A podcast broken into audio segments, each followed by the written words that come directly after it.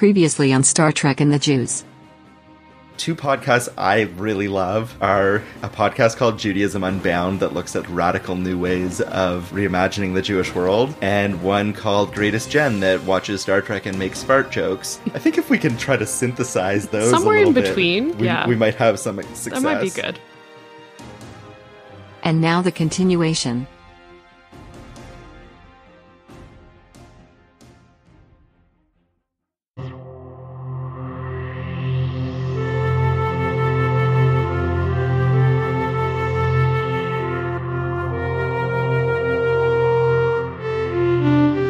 Welcome to Star Trek and the Jews, the monthly podcast that uses Star Trek to boldly explore the worlds of Jews and Judaism.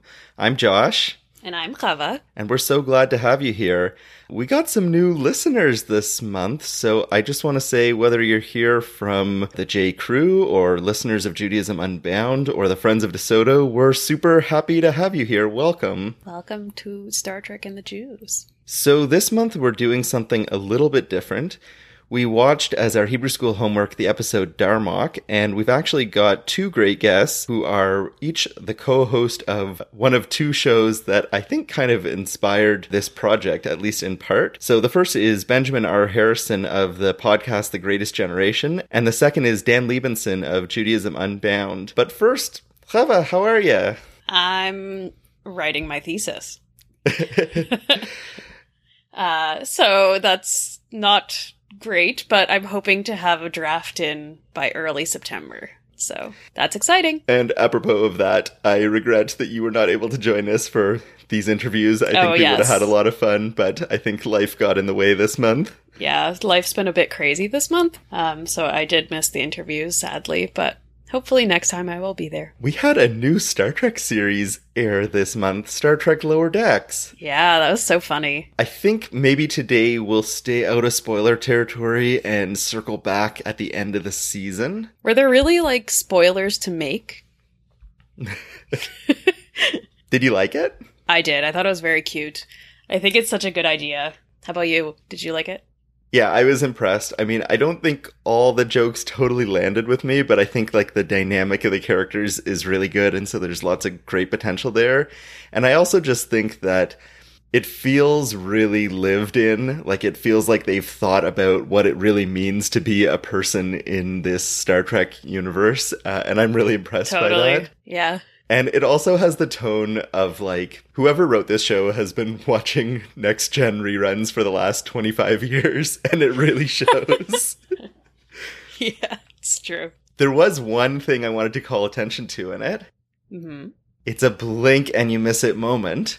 Right as the new ensign, I think her name's Tendi, is getting off the shuttle, way in the distance in the uh, in the shuttle bay, you can see what looks like a turbaned Sikh Starfleet officer. Oh yeah, you posted on the Twitter about it.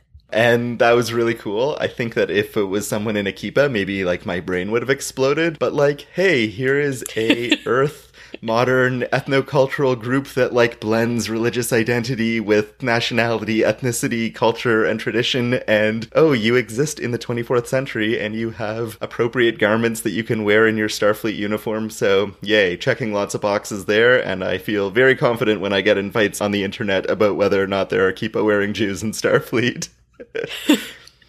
So, are you hopeful that they may make an appearance? Oh, maybe. Yeah. How many times have you watched it already? I watched it three times. Oh, whoa, one less than Adam guessed. Dr. Adam. Uh, when we sat down to watch it, Adam was like, "I bet you Josh has already watched this four times." Well, I had to watch it like once at three in the morning when it came out. Obviously, And then I watched it with my wife like the next day at like a reasonable hour. And then I think I watched it again yesterday.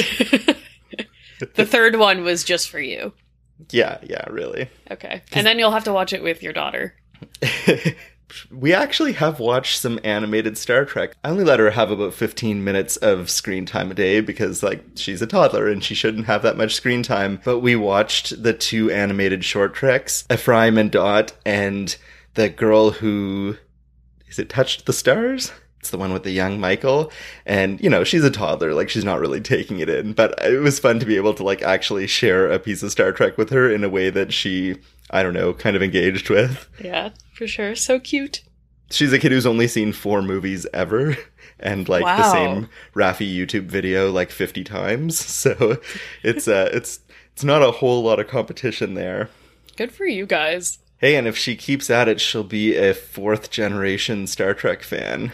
Wow. That is big. Except that she'll also be embarrassed by her dad with the podcast Star Trek and the Jews. Oh no. Sorry, kid. so why don't we get into our Benjamin Ahr Harrison interview? Sounds good.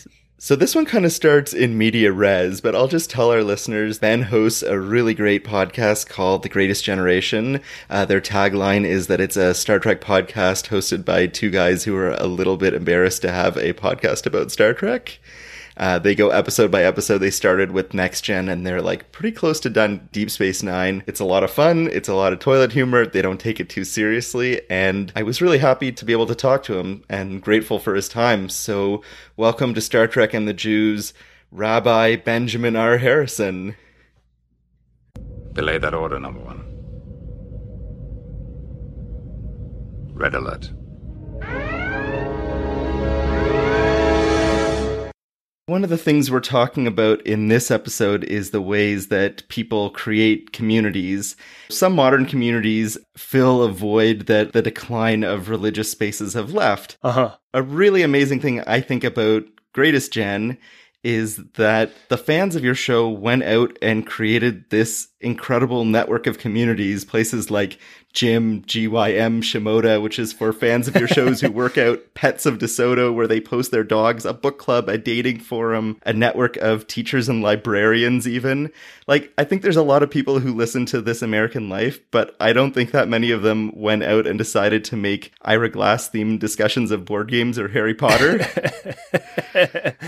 yeah, I think part of that is just that Star Trek is a fandom already, and I think people have experience like forming subgroups within Star Trek. So we're sort of drafting on the success of the subject of our podcast more so than, you know, our podcast in and of itself being successful. Do you think there's a lesson for like other organizations looking to spark community growth? It, it makes me think, you know, most like churches and synagogues, and it's not unique to the Jews, but a feature of us is that every synagogue's got its basketball league and the old ladies playing Right. Maj and you know, I grew up going to an Episcopal church with my mom, and I had not attended any uh, religious ceremonies for a long time before a few years ago when my wife and I started going to, you know, high holiday services and things uh, in New York. And I found that I really missed it. I missed like being in a room full of people singing the same song, stripping away all of the meaning of, of what was being said. Like that as an experience is something that I think is very powerful. I mean, I think that I experience that sometimes at concerts or you know live comedy shows or live podcasts. And i hope that that's like something that people experience at our live podcasts like that feeling of like community and hey like we're all here because we're we're into this thing together. I think it's good good for humans to do that whatever the subject matter is You mentioned the live shows, and in another interview that we're releasing with this episode, we're talking with someone about the episode Darmok. A little while back, I brought my pal John to your Toronto live show, and we had a great time. He- oh cool He's a Trekkie, but he'd never heard the podcast before. You know, he was like laughing all the way through, but at the end of it asked me, like, why do they keep playing that ice cream truck music? um, which, of course, is a callback to an old bit that you and Adam did on the episode The Survivor, but now it's really taken on its own, it's Darmok and Jalad at Tanagra. It's got Yeah. resonance to people who listen, but it's, it's ice cream truck music to people who don't. So how do you and Adam balance rewarding those listeners and, and putting up barriers? And I wonder if that's anything you've experienced coming into Jewish spaces with your partner. Yeah, I mean, I definitely think about that sometimes. And, and when we have a live show, one of my favorite things to do is poll the audience and see who's never heard a Greatest Gen episode before. And inevitably, a handful of people, this is their first experience of Greatest Gen. That's always interesting to me. Like, what are these people going to make of this? Because at this point, the show is just an Ouroboros of inside jokes. The holiday services that we have attended have spanned quite a range in terms of how they self conceive. And so when we were in New York, we would often go to a secular humanist congregation. But my, you know, my, my in-laws, you know, run the gamut. There's more conservative people in their family and more reform people in their family and everything in between. So I've kind of, I've been to like weddings where there were parts where I had to go away from my wife for a long time because the men and the women were separated and I've been to all kinds of services. The closer you get to orthodoxy, the harder it is for me to like find things to relate to just because, you know, often it'll be in a language I don't speak. You know, like the best experiences I've had have been explicitly inviting people in and you know, I've seen a lot of diversity in the in the attendees and I think that's really cool and I get a lot out of it. So I I think um you know, with our show uh, to pivot away from religion and back to a Star Trek podcast with lots of fart jokes in it. We like returning to jokes just because we find that they can really build on themselves. And, you know, if something makes us laugh once, like finding another way to introduce the idea later has a high likelihood of making us laugh again. And the Kevin Uxbridge uh, ice cream truck music one is like, is an all timer for us. And at this point, like in a live show, there's no way to explain what that is to somebody who's never heard it before. So I think it's a bit like reading a Torah portion in Hebrew. Like if you didn't go to Hebrew school, I, I'm sorry, you're just not going to be able to parse the language.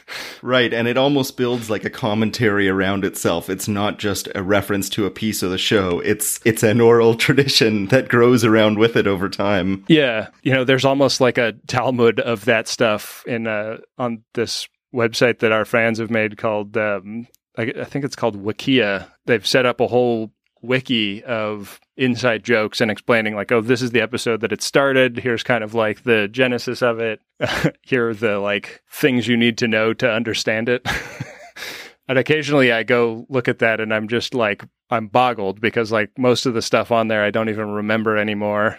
And like it's it's weird at a certain point to have put hundreds and hundreds of hours of stuff out into the universe because you can't possibly hold it all in your head. And the way people connect to it is uh, is always like super interesting and and fun. Yeah, that's an interesting metaphor with the Talmud too, because like there's this split between oral tradition and redaction. And of course you know anytime you, you translate a piece or write down a piece you put your own spin on it. You know if somebody is coming to your show for the first time they might get their impressions from the wiki which is its own interpretation of you. And uh, kind of building more right, layers yeah. onto it. No, that's true. I was I was looking at a page the other day that was like an old joke that we like basically have stopped bringing up on the show because of like hearing from people that they didn't appreciate the the premise of the joke. That's something that you learn in comedy is that like something you think is funny might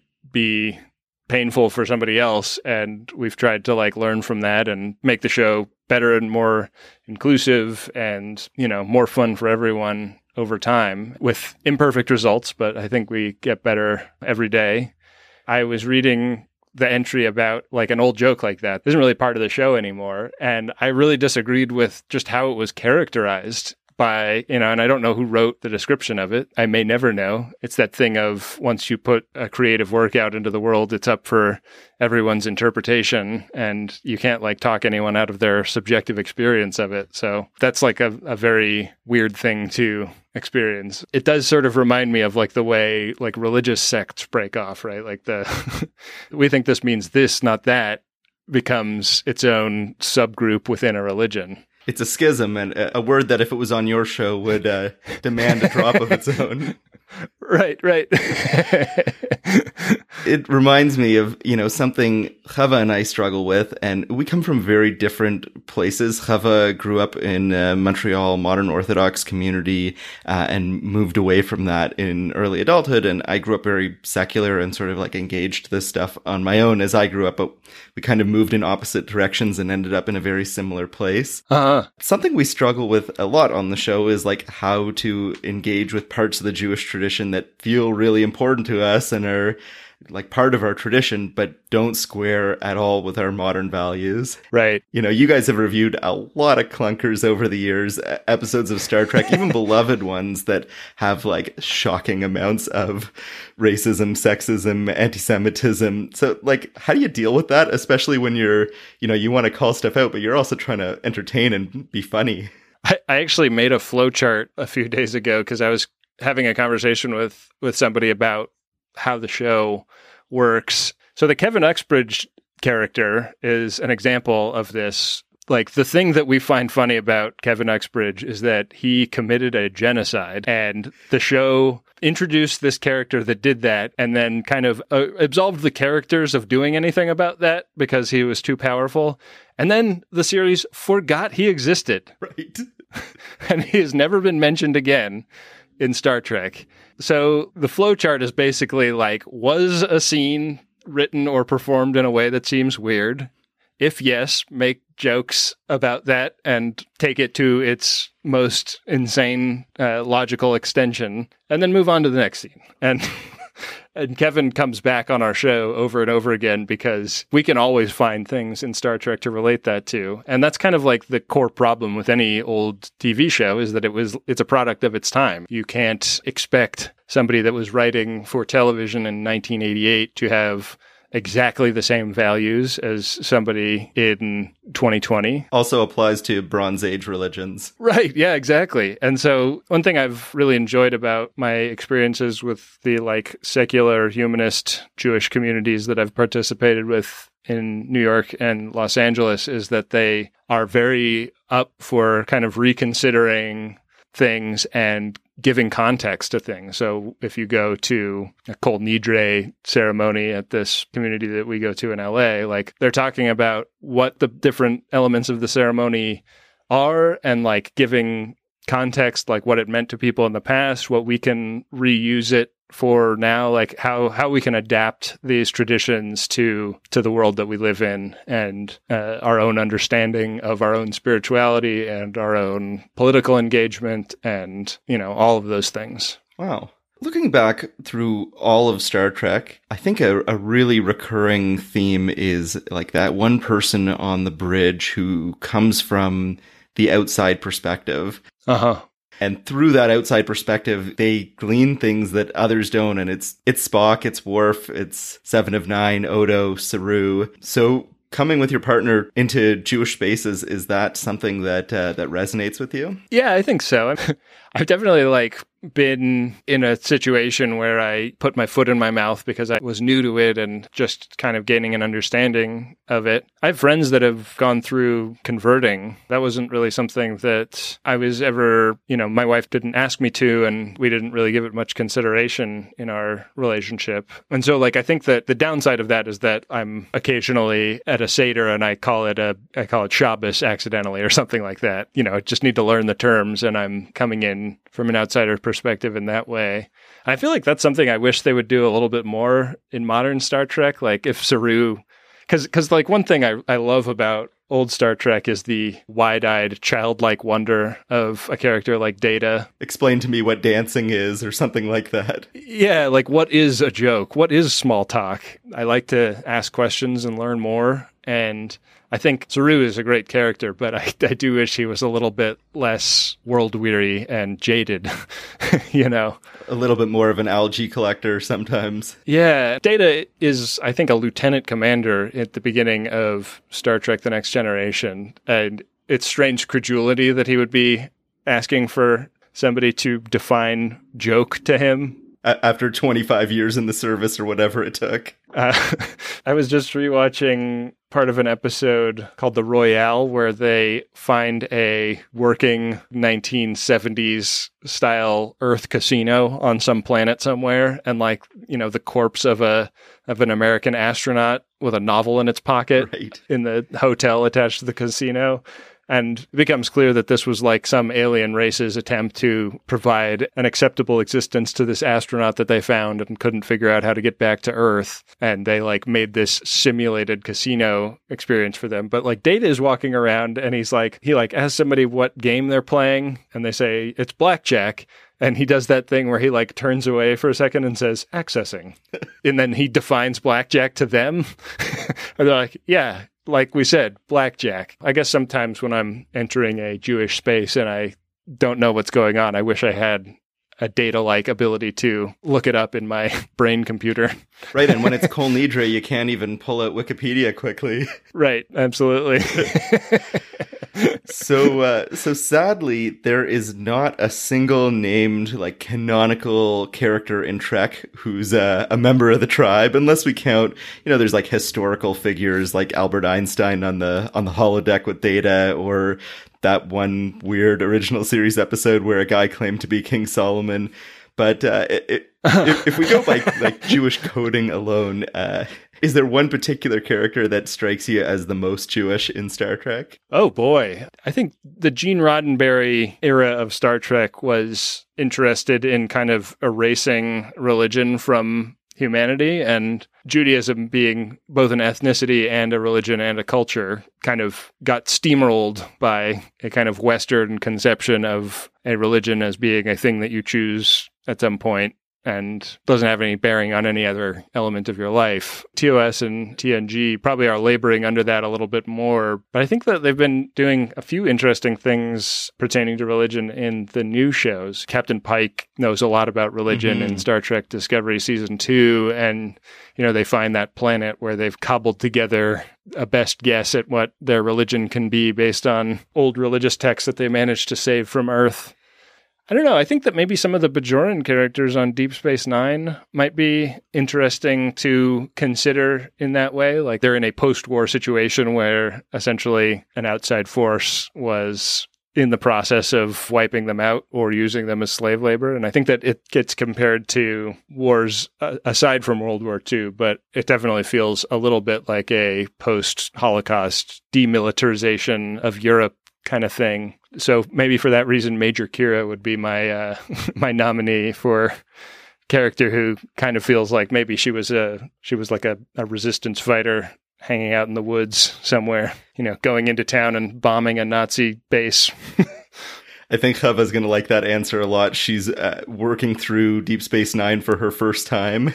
oh wow. She's really come around on Major Kira. I don't think it's possible to watch Deep Space Nine and not fall in love with that character. She's just like such a great character and so brilliantly portrayed by Nana Visitor. Ben, before we go, maybe you can uh, tell our listeners a little bit about uh, your three shows. Sure. I have two Star Trek podcasts, if you can believe it. Greatest Generation is the one that we started first, that began as a, a rewatch of Star Trek The Next Generation. Kind of as we came to the end of The Next Generation, we started to find out that there was going to be new Star Trek series. So what we did was we went to one episode a week of that and started to watch Deep Space Nine. And then we started a new podcast called The Greatest Discovery, which originally was for watching Discovery episodes. And now we've watched Star Trek Picard and we've reviewed a lot of comic books in the Star Trek universe and old TOS episodes sneak onto there from time to time. When we're in the off season, it's a little bit more of a sandbox where we kind of goof around. And then our third show that we do with our friend John Roderick is called Friendly Fire, and we review old war movies. We watch new movies and old movies, and we try to look at them through a lot of different lenses. If you make a World War II movie in the 70s, it often is as much about Vietnam as it is about World War II. If you make a World War II movie in Japan, it's going to have a really different feeling about what that war means than if you make one in the United States. So we look at the kind of historical and cultural elements. And then, you know, Adam and I, my co host on Greatest Gen, we're both filmmakers or lapsed filmmakers in our previous careers. We like to talk about production and storytelling stuff as well. Friendly Fire is a weird podcast that is hard to describe. A lot of people like don't expect to like it as much as they do if they give it a try. Yeah, it's been my uh, lockdown binge, and I'm really enjoying it. Oh, nice. That's really nice to hear. Ben, thank you so much for uh, joining us at Star Trek and the Jews. It's really been a great pleasure to chat with you today. Thank you so much for having me.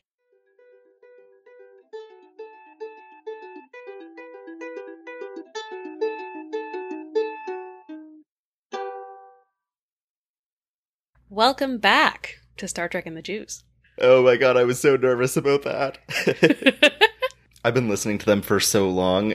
It's funny because like listening to a podcast feels very intimate because like they're in your ears and in your kitchen and your bathroom and your bedroom and like it sounds like they're right there with you but like no normally as a listener you are not engaged with them so i was a little bit starstruck if i can be honest and Yeah. um i'm really grateful that uh that he was able to come on the show That's so fun. I'm glad. can i say something too about it Yeah, go on. I just want to give a little shout out to supportive spouses. There's so much negativity in our community directed towards couples where one spouse is Jewish and the other isn't. Oh, yeah? And I think it's really, really toxic. Looking at how these kinds of families have been treated by our communal institutions, it's no wonder that so many of them just like opt out of Jewish life. And like, I don't blame people who do that. But I just want to like give a shout out to all the non Jewish folks who support and affirm the Jewish rituals, traditions, and practices of their spouses. Also, non Jews who are raising Jewish children. Like,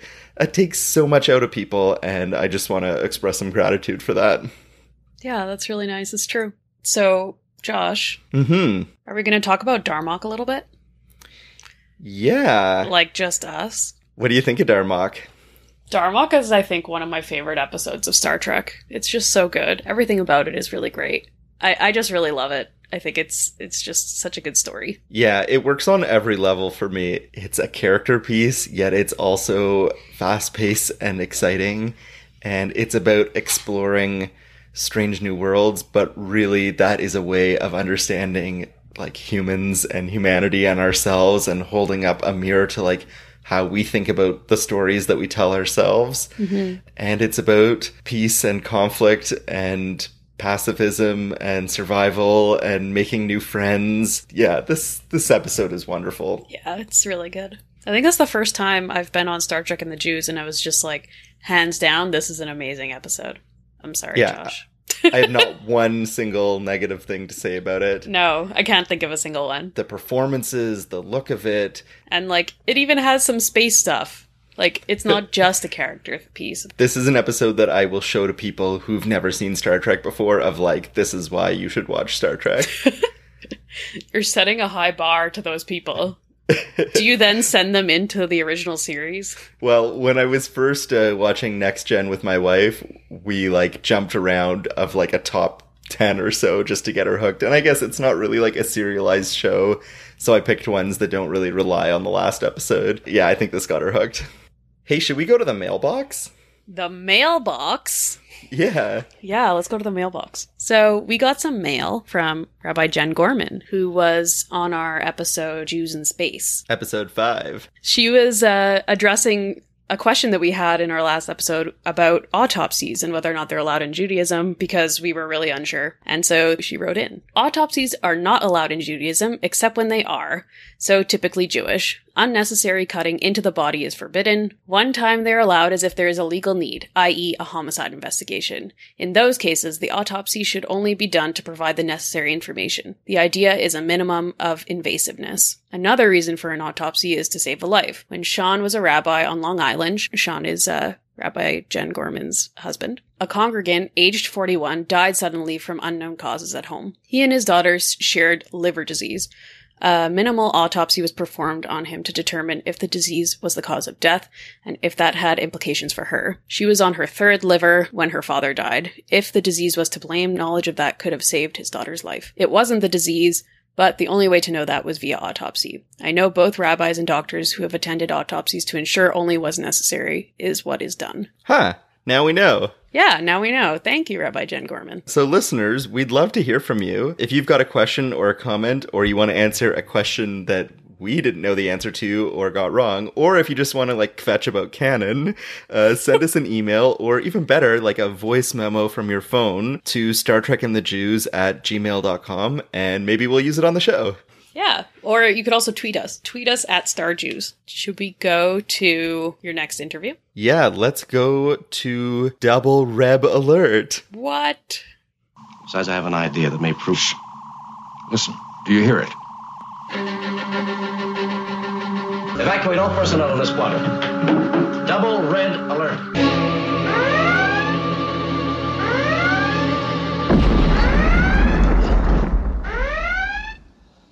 Welcome to the podcast, Dan Libenson. Dan is the founder and president of the Institute for the Next Jewish Future, a hub for ideas, education, and action dedicated to accelerating bold innovation in Jewish life. He's also the host of one of my favorite podcasts, Judaism Unbound. It's a project to reimagine and redesign Jewish life in America for the 21st century. Dan, welcome to Star Trek and the Jews. Thank you. It's so great to be here. I've been listening since, I think, literally day one because you sent me an email and told me about it. Your show got me into a space of like, I want to take into my hands working on a Jewish project, and the best way to do it is just start. And so I was really excited to tell you and Lex about it. I think yours might be the first podcast that claimed actual lineage from our podcast. And I'm excited to finally be here because I think I said on that first email that I have something to say about Darmok. Maybe we can talk about that. So, uh, my first question for you is uh, Temba, his arms open wide. And if any members of the Kahila want an Aliyah on the Bima, email the Gabbai before Yontov. Exactly. How do Jewish communities use insider language, the kind of language we see in Darmok? And what do you think are the impacts of that? Yeah, I think that's really the point that hit me when I first saw Darmok. I think I experienced it on an intuitive level. And then as I've been going on, I just keep coming back to it this sense that so many Jews feel this sense of alienation when they encounter a Jewish institution or some longstanding Jewish community. It just strikes me that there's this sense that Judaism and, and probably every other sphere of life, but operate with this set of references, these stories that are just constantly referred to in ways that people don't even recognize and that are kind of subtle. And I, I was thinking about this the other day that there are even ways that people think that they're translating but their translation is just as opaque as the actual word. So I was thinking about tefillin, which are those little boxes that you tie on your head and your arm when praying in traditional Judaism. They're often translated as phylacteries, which is a word that means nothing. It is a word that only means the standard English translation of tefillin. Judaism's great power and any longstanding cultural tradition's great power is in part its shorthand and its ability to refer to these stories that everybody kind of knows. But that only works as long as everybody knows them. And as soon as everybody doesn't know them, then they actually become extremely dysfunctional unless your goal is to keep people out, which has been the goal in Judaism in, in, various times. But in a time like ours, when we talk the talk of wanting to make it accessible to everybody, then I think we actually need to keep aware of the extent to which those stories are actually alienating. I was thinking, at risk of getting a little too meta, of some of the ways we've promoted our own show, Star Trek and the Jews. And uh, in many of the descriptions of the show, I think on our Twitter and a few other places, we'd say that new episodes come out every Rosh Chodesh, Mm. which is the beginning of the Hebrew month. We're a monthly podcast. What what kind of signal do you think like we may be sending out inadvertently by using that language? Well, that's interesting. I mean, I think when if you say it, then either it's inadvertent or you're directing that to a particular group who does know what that means. And that's the challenge. So, for example, we put out Judaism Unbound on Friday mornings, and in our minds, it's very much so that people who either they already have some kind of practice of Shabbat, the Jewish day of rest, that they can have this podcast as part of that practice. But people who don't already have a practice for Shabbat, well, maybe they don't even really recognize that it's coming out on Friday intentionally, and that's okay. We don't we don't market it that way. And and so I think that if you're marketing it that way, then you know it's it's a mixed bag because on the one hand, it gives you the opportunity to give a really fun wink to the people who are in the know but it also potentially is an avenue for alienation and, and that's something that we struggle with a lot. I'm always sitting there when we're having a conversation with somebody and I'm wondering at which point should I jump in and interrupt the flow of their talking in order to translate some word or some concept that they've just assumed is in common knowledge. And and usually I don't jump in to interrupt somebody else. But it's often the case that I myself will be translating on the fly. I'm thinking in terms of how is the person who doesn't know very much, how is that person hearing what I'm saying? And and so I'm constantly doing a, a bit of a parallel translation. So I think I've said on the show before that in my true heart, I feel like a Reformed Jew in that post halachic and a, full embracing of Enlightenment values. But I've always belonged to a conservative synagogue and I feel very, very comfortable in my conservative synagogue because it has the liturgy, ritual, and tradition that feels familiar to me. And I think a lot of that familiarity comes with some of those insider phrases that might be hard to decipher. It's the melodies that I know to be familiar. It's the use of Hebrew, a language that I can't speak conversationally, but that I can follow on a liturgical level. So if we're talking about making adaptations to be more open, how do we preserve things for people like me who are drawn to the past like that? It's not necessarily clear that you can or you should. It's a question of what are the implications one way or the other. So if we think about the children of Tama, for example, and Darmok, it's like we're not saying that they should change their culture in order to make it more accessible to the people from the Federation. The point is whether we can translate their culture sufficiently. And I think that the challenge that a lot of Jewish communities fall into is that they're not sure how open they're actually trying to be to others. There's nothing wrong actually with saying, hey, we're going to create a small community and it's really for a relatively small group of folks who really want something a certain way. There's no shame in that. I would say that Star Trek is a good example of, of something like that. It's not that everybody in the world needs to love Star Trek. The point is that there's some number of people who really love Star Trek, and it's perfectly fine for them to create a community for themselves that is impenetrable to other people. The question that comes up is when you decide that that's not actually what we want it to be about, that we believe that this is something of universal value, then I think that translation is going to become naturally something that you have to do. If you think about Islam, for example, as a universal religion, they understand that people are going to practice Islam in many different languages. And maybe there's certain things that you have to do in Arabic, but there's no sense that everybody's going to speak Arabic fluently in order to be a good Muslim. Certainly, Christianity doesn't see it that way in terms of Latin or Greek. But there's some sense in Judaism that this kind of insider language, and in particular Hebrew, is a constitutive part of it, and it may or may not be. But I think we have to be open to the possibility that there's a way of having a really valuable Judaism that is very different, that is not necessarily in Hebrew as much, that doesn't necessarily have those quote traditional melodies, which in many cases aren't actually very traditional. A lot of the melodies that we think of as the standard melodies of conservative synagogues are actually German drinking songs. Mm. So it becomes a question of, well, what point in time are we anchoring our attachment to tradition to? At the end of the day, if I'm preventing somebody from connecting to Judaism because I'm overly attached to a particular German drinking song to which a certain Jewish prayer was put, that doesn't feel to me like it's an important enough value to have that consequence. Over the weekend, I was flipping through. It's a collection of short stories called Wandering Stars, Jewish science fiction. Mm-hmm. Uh, I was reading one called I'm Looking for Kadak, which was by Harlan Ellison, who, of course, wrote City on the Edge of Forever. Uh, it's Star Trek, the original series. You know, it was a really nice story, but probably written in the 70s or so. And it felt very foreign to me. It was kind of stuck in this mid century New York idea of what it was to be a Jew. And I'm not so far far removed from that either in time or space, but it really didn't resonate with me. And, you know, I thought about what are the constants? What are the Tamarian metaphors in Judaism that can stay consistent? There's things at the center of our tradition, like Torah and Talmud, that draw a line all the way through. But those might be a lot less familiar than the kind of Jewish culture of the moment that people live in. So how do we balance that? I was thinking about what makes the culture of the Tamarians really powerful in Darmok. And I think it has something to do with that in just basically a personal name and a place name, and maybe a little bit more, they're able to signify an entire course of action. And everybody understands what that's saying to us. And I actually think when we talk about a lot of the Jewish reference that we have, they're actually not that important.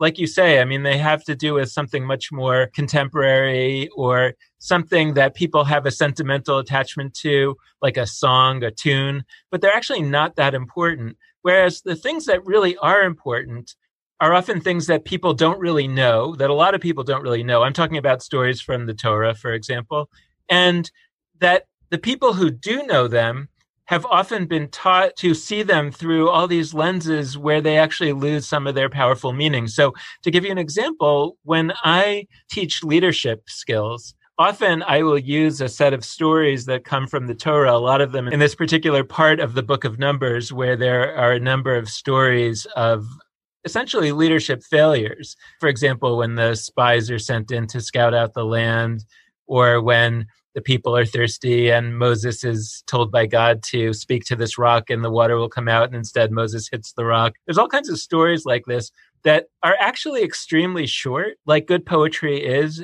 and they really are kind of like Darmok and Jalad at Tanagra. Like you could say, you know, Moses and Aaron and the rock at Kadesh, you know, and you could say, well, that's the story of the hitting the rock.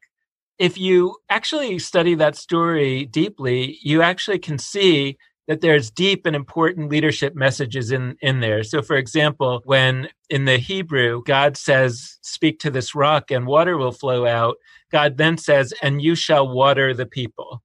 Right? The, the language is like watering your animals or watering your lawn. It's kind of a act of taking care, an act of love. And instead, when Moses hits the rock, he says to the people, Come get your water so it's actually a total inversion of God's advice, which is I know you're angry. I know the people are complaining again, but you as the leader should understand that the people are the people. That's how they are. It's your job as the leader to care for them anyway. Think about how a parent needs to sometimes care for a child, even though the child is driving them crazy. And you should act toward them with love.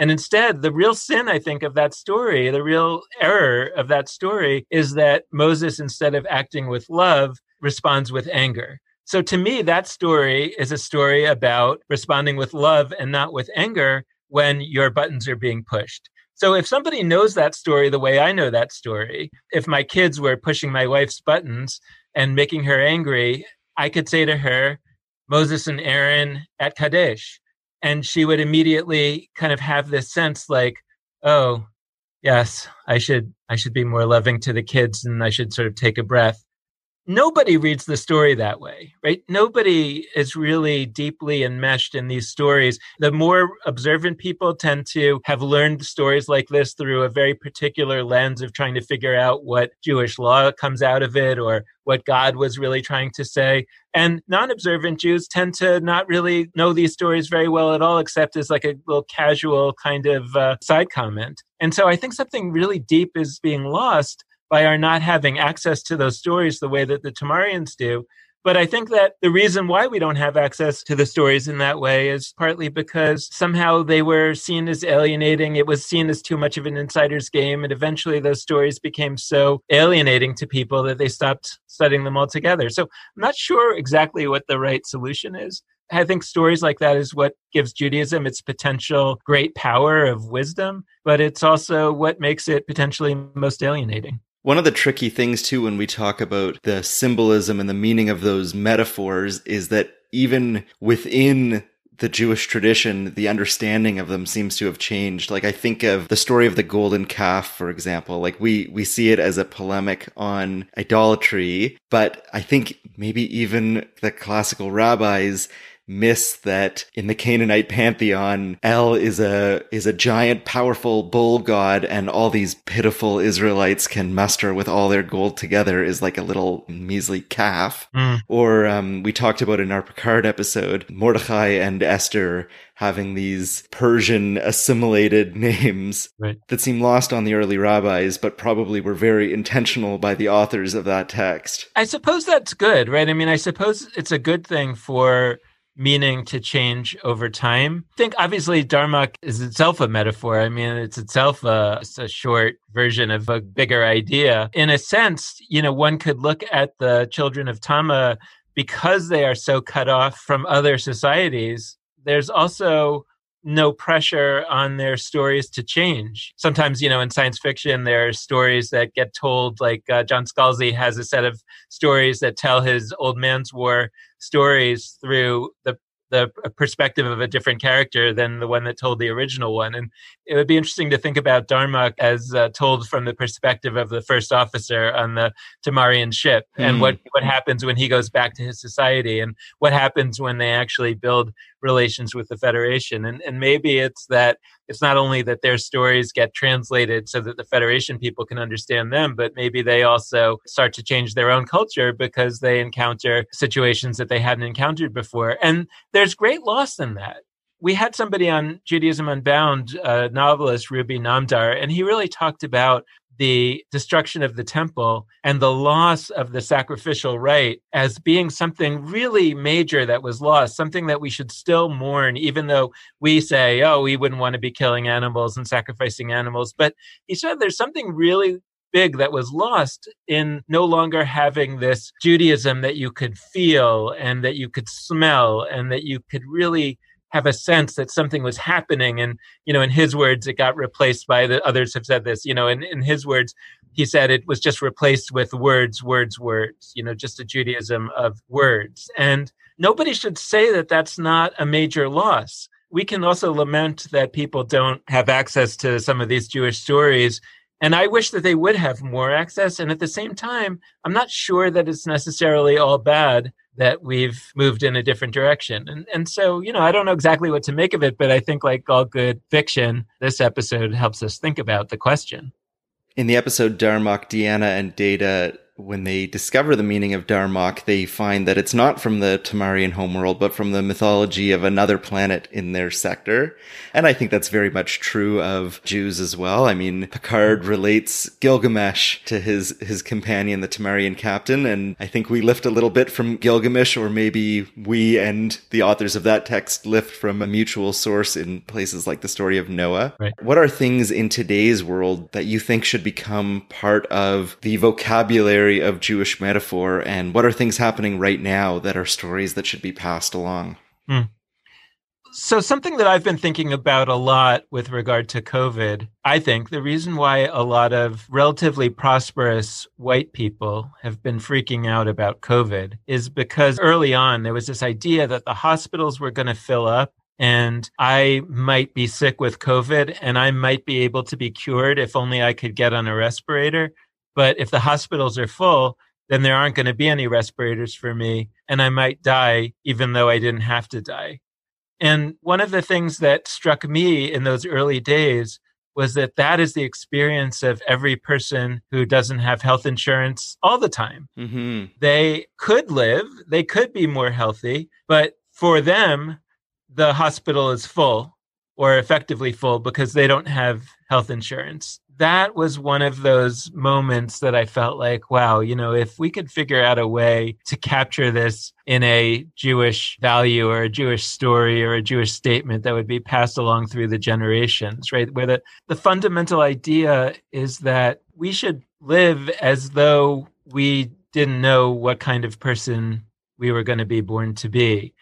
And that in some fashion, our choice to live that life will have an impact on what happens in the world because if everybody chose to live that way, then we would probably build a better world. And in fact, I think that meaning could be attached to Passover in an important way. A lot of people, I think, think that it already is attached to Passover, right? They think that there's some idea that, you know, if we remember that we were slaves in Egypt, our ancestors were slaves in Egypt, that we would live in a more generous way in the world. But I actually think that's not the original goal of Passover and of the Passover Seder. I think originally the message of Passover was something along the lines of, hey, uh, our ancestors were slaves in Egypt. If we can try to reenact that and feel like we ourselves were slaves in Egypt, then we should know, we should understand that the only reason why we got out of that situation was because God saved us and we should be grateful to God. And so now we should spend the rest of the year worshiping God and being more focused on our gratitude towards God. I think the idea that a freed slave would behave more kindly towards other people, towards enslaved peoples or towards oppressed peoples around the world, I think that's actually a more contemporary valence that people are putting on Passover. And I'm all for it. If we think about the Seder, as it does say in the Haggadah, that it's not only that we are remembering that our ancestors were slaves in Egypt. The main idea in the Mishnah is that in each and every generation, a person should believe that they themselves were slaves in Egypt. Something should happen at the Passover Seder or somewhere else on Passover that makes you feel like you actually were a slave, that that somehow would change you. And I think that the way we're experiencing this a little bit in these COVID times is that probably most of us are going to be okay. And so, on the one hand, we're actually living this, but there's a way to think about what we're doing right now as like a really dramatic reenactment of a situation in which we are fleeing from some oppressor or we're just on the precipice of perhaps dying. If we can somehow capture this and maybe attach it to Passover and maybe attach it to something else, I think that maybe we will have been able to make Judaism a little more dramatic and a little bit more powerful than I, I think it has been for the last couple hundred years. For the last few years, I've been lucky enough to attend. Friends of ours host it. They call it the Gayer Seder, and it's a, an LGBTQ liberation themed Seder. And it is like a really powerful metaphor for themes they want to get across in that Seder. The couple who runs it, they're very active in the Jewish community, but also a queer community, and it bridges those two together in a way that is really powerful. And one of the things I love about it is that so many people go to it who've never been to a Seder before. I think it was two years ago, someone completely completely unironically and without knowing what they were saying, pointed to the Seder plate and said, What is the meaning of this bitter herb? it's like, wow, this is actually what we are supposed to do here. It only was able to emerge in a way that was like natural and not rote because of the desire to like expand the Seder for this broader theme of freedom and liberation. Yeah. So, after languishing for more than a decade, Star Trek is having a real moment right now. We've got two new shows on the air, and by the time this episode is out, it's going to be three. I feel really lucky. I feel like I'm living through an age of Star Trek that's had a transformation for a new generation where the fan base feels younger and more energized than I can remember in a long time. But inevitably, that's brought kind of conflict between people who want to adapt for the future and people who, because of their love of what came before, are sort of like rigidly doctrinally attached to the past. That's probably uh, not too dissimilar to some of the work that you do with Judaism Unbound and, and the Institute for the Next Jewish Future. So, what are ways that you've come across that tension in the past, and how can we work to navigate it?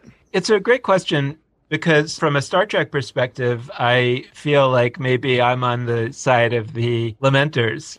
this is not only about Star Trek, but it, it includes Star Trek to the extent that Star Trek takes on some of the more contemporary forms of visual storytelling. You know, as much as I try and I enjoy the current shows, but I don't exactly feel like they're Star Trek when the stories are told in these much faster paced storytelling techniques and there's a lot more fighting and a lot more special effects. But that's not really what I loved about Star Trek. You know, what I loved about Star Trek is a story like Darmok, which has almost nothing in terms of special effects that really matter. It also isn't an extended story over a long period of time that I have to spend a lot of time holding in my head and trying to put all these pieces together. It, so then I kind of think, well, am I doing the same thing that people do about Judaism that I uh, put myself against? And I think it's an important question. And I think it helps me actually think about what I'm trying to say vis a vis Judaism.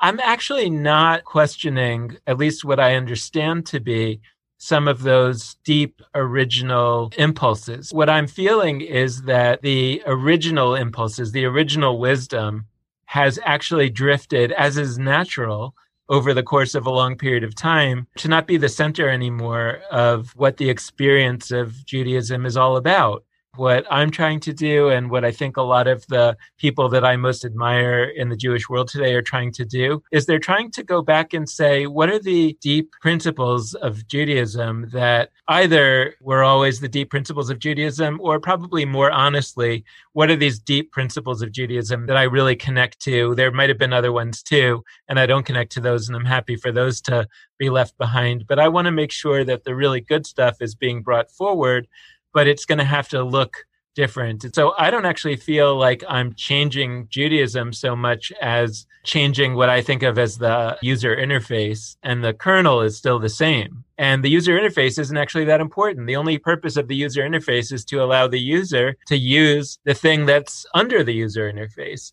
that's the thing that I'm struggling about with regard to Star Trek is whether what we're seeing is really just a new user interface that makes Star Trek able to connect with people today in a new way, or whether we're seeing something that's just very different and that's maybe using some of the Star Trek symbolism and structures. I- am curious how you feel about that. I've been struggling a little bit with Discovery and Picard. I think that Star Trek has always been in motion and that some of the frustrations that you're feeling might be the same kinds of frustrations that a, a diehard fan of the original series watching that clunky first season of Next Gen with rampant sexism and baby-faced mm-hmm. Riker might have felt. I'm willing to give it some time to grow its legs. There are moments within it where it feels very true to the values and storytelling and world building that I feel attached to. There's moments where I feel like I guess really let down just by the sloppiness of the story, like especially in the latter half of season two of Discovery. Really, none of the seasons looking at the two seasons of Discovery and Picard, they all kind of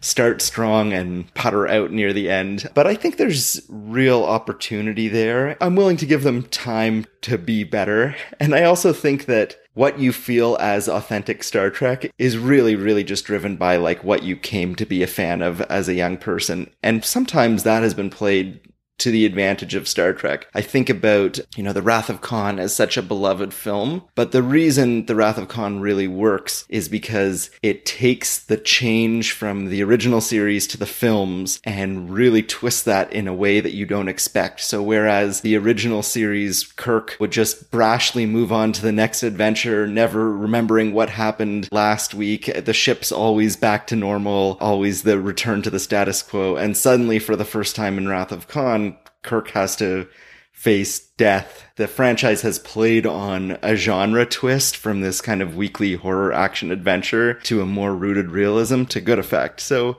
I guess I'd say I'm happy to see what they keep throwing at me. We don't know what Lower Decks will bring us. I'm a big fan of the genre of adult cartoon comedies, sort of like a Rick and Morty style show. So I'm excited to see what they have for us. Yeah. And the one thing that you said that I, I think is really, really important, and it relates to a conversation that Lex and I have on an ongoing basis on Judaism Unbound, is that a lot of us when we look at something and say you know what was the old one that you know the good the good old version, we're totally picking and choosing. You know, we're, we're totally focused on the things that we liked from the old system and not the things that we didn't like. Like I remember once having a debate with a relative who was saying I wasn't observing Shabbat in the proper way. And I said, Well, but you don't observe Shabbat in the proper way either. And they said, Well, what do you mean? And I said, Well, you don't really observe the rule that you can't select the bad, you, you can't take out the, the waste products from food and just keep the good stuff. The, the law is that you have to only pull the good stuff out of the old stuff. And he's like, Well, I never heard of that rule you know and i was like well whether you heard of it or not it's an actual rule and you're not observing it. You have a selective notion of what shabbat is and i have a selective notion about what shabbat is and i like my version of shabbat and you like your version of shabbat. You know neither of us is actually seeing the whole th- if either of us saw the whole thing and it was given to us as a kind of take it or leave it we would probably both leave it.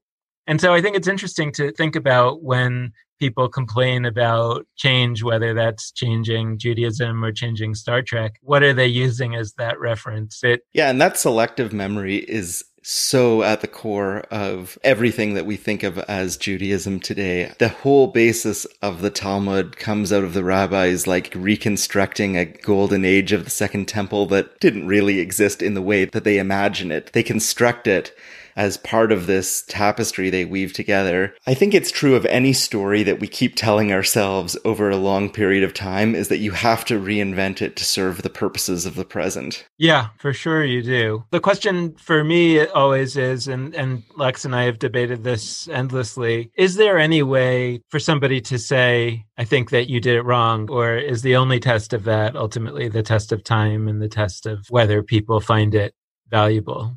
And honestly, I'm not sure. Dan, it's been so great to chat with you. Before I let you go, maybe you can uh, share with our listeners a little bit about exciting projects you have on the go. And for anyone who hasn't listened to Judaism Unbound before, one great episode you recommend people start with. In terms of projects that are currently going on, when COVID started, we had this sense all of a sudden that there weren't going to be any Jewish events happening in person for a while. And so we launched a project called Jewish Live, which you can go to at jewishlive.org. The way I think about it is kind of like an airport to this new Jewish digital wilderness that we're all in. And so if you don't know where to go to find interesting things going on, just go to Jewish Live and we'll get you to where you want to go. So we've been producing a lot of our own shows, but we've also been connecting to uh, all kinds of Jewish digital experiences that other people have been creating. And uh, you can sign up for an email list to find out about things. And then we've got all kinds of related projects going on through that, including something that we're going to launch right before Rosh Hashanah that is a exploration of the Binding of Isaac story. So talking about particular stories that you can kind of refer to in a few words and that have endless layers of meaning. So the story of the near sacrifice of Isaac by Abraham is one of those. And we're going to have like 20 different people giving you 20 different perspectives on that story. And that's a proof of concept for a larger project. So we're excited to be launching that. Uh, if you want to listen to Judaism Unbound, I actually still think that episode three, which was our very first guest with Rabbi Benay Lappe, who is the founder and uh, Rosh Yeshiva of a LGBTQ perspective yeshiva, Jewish learning project uh, called Savara. I think that was a, a conversation that really set a lot of our perspective that we've been playing out for 200 some uh, odd more episodes. So that, that's a really interesting one. I'll say one more because I think it's interesting on this level. We spoke with a rabbi named Juan Mejia, who actually grew up Catholic in a family that, that he eventually discovered had Jewish roots. And then he ended up officially converting to Judaism and becoming a conservative rabbi and starting to teach classes on the internet in Spanish for other people who thought that they had Jewish ancestry. And over time, people started to find these things and come to him and say, Well, I don't think I have any Jewish ancestry, but I've found these videos and I'm intrigued and I'd like to become Jewish. And at a certain point, he had to decide whether that was something that he wanted to to do because that wasn't the original intent of his project. And in many ways that captured something really deep for me about this whole world that we've been talking about that you can't necessarily know what to do and what the right thing to do is and the future takes you on, on interesting junctures. That's really what we've been exploring on Judaism Unbound from the beginning. Dan thanks so much for joining us on Star Trek and the Jews. Thanks so much for having me. It's been an honor and a pleasure. Take care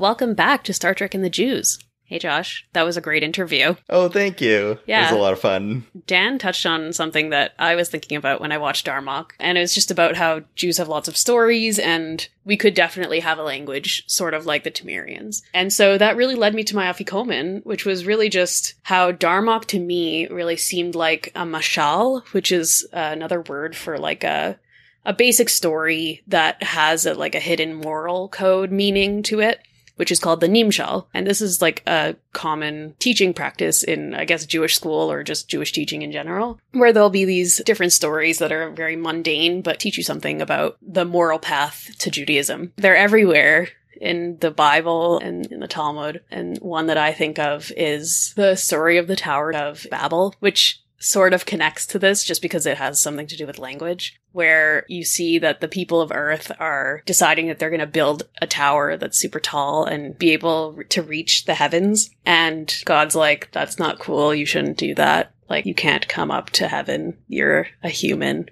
And he makes it so that they can't understand each other. They're not able to continue their construction because they can't understand what their comrades are saying. So I just thought that was what Darmok made me think of. I just, I kind of found it funny that it, it really, it does make you think like your moral code of how we react to like the foreigner and just having your eyes open on how to communicate and understand where someone else is coming from. So I just thought it was a very Jewish episode that way. It was really like a mashal with a nimshal.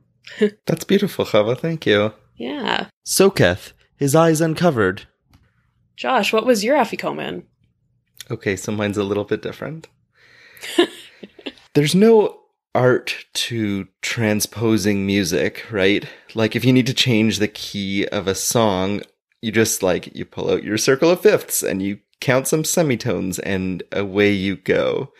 But translation is not like that. Translation is all about choices, and metaphor is where those choices become most stark. Especially when approaching an ancient text, every metaphor forces the translator to make a choice between literalism or uh, respecting the artistry. This month we lost Rabbi Adin Steinsaltz, a towering scholar and translator of Talmud and Torah. His translation of the Babylonian Talmud into modern Hebrew, as well as his many commentaries, have made the text more accessible for study today than probably like any previous time in history. And students of Judaism all over the world owe a debt of gratitude to Rabbi Adin Steinsaltz. So that's my afikoman for today, and uh, may his memory be a blessing. So nice. Chava, I think that brings us to the end of today's episode. It was nice to be here with you, Josh. Thanks so much for listening today. If you enjoyed today's episode of Star Trek and the Jews, please rate and review us on Apple Podcasts or whatever app you use to listen. That's the main way we find new listeners, so it helps us out a lot. Your Hebrew school homework for next month is the original series The Enemy Within, original series Mirror Mirror, Next Gen Datalore, and Star Trek Discoveries Despite Yourself. That's going to be our first Discovery episode. Woo! Thank you so much to our Rebel Alert guests, Benjamin Ahr Harrison of The Greatest Generation and Dan Libenson of Judaism Unbound. The continuation music was Galactic Damages by Jingle Punks. Our opening fanfare was arranged by Renaissance man and Category 5 mensch Dr. Adam Snyderman. Our end music is Desert of the Lost Souls by Kevin MacLeod of Incompetech.com and licensed under Creative Commons. We'll be back next month just before Rosh Hashanah. Thanks for listening. Who am I? Dada. And who's that? Mama. Can you say Worf? Can you say data? Can you say Jean Luc Picard? Mm.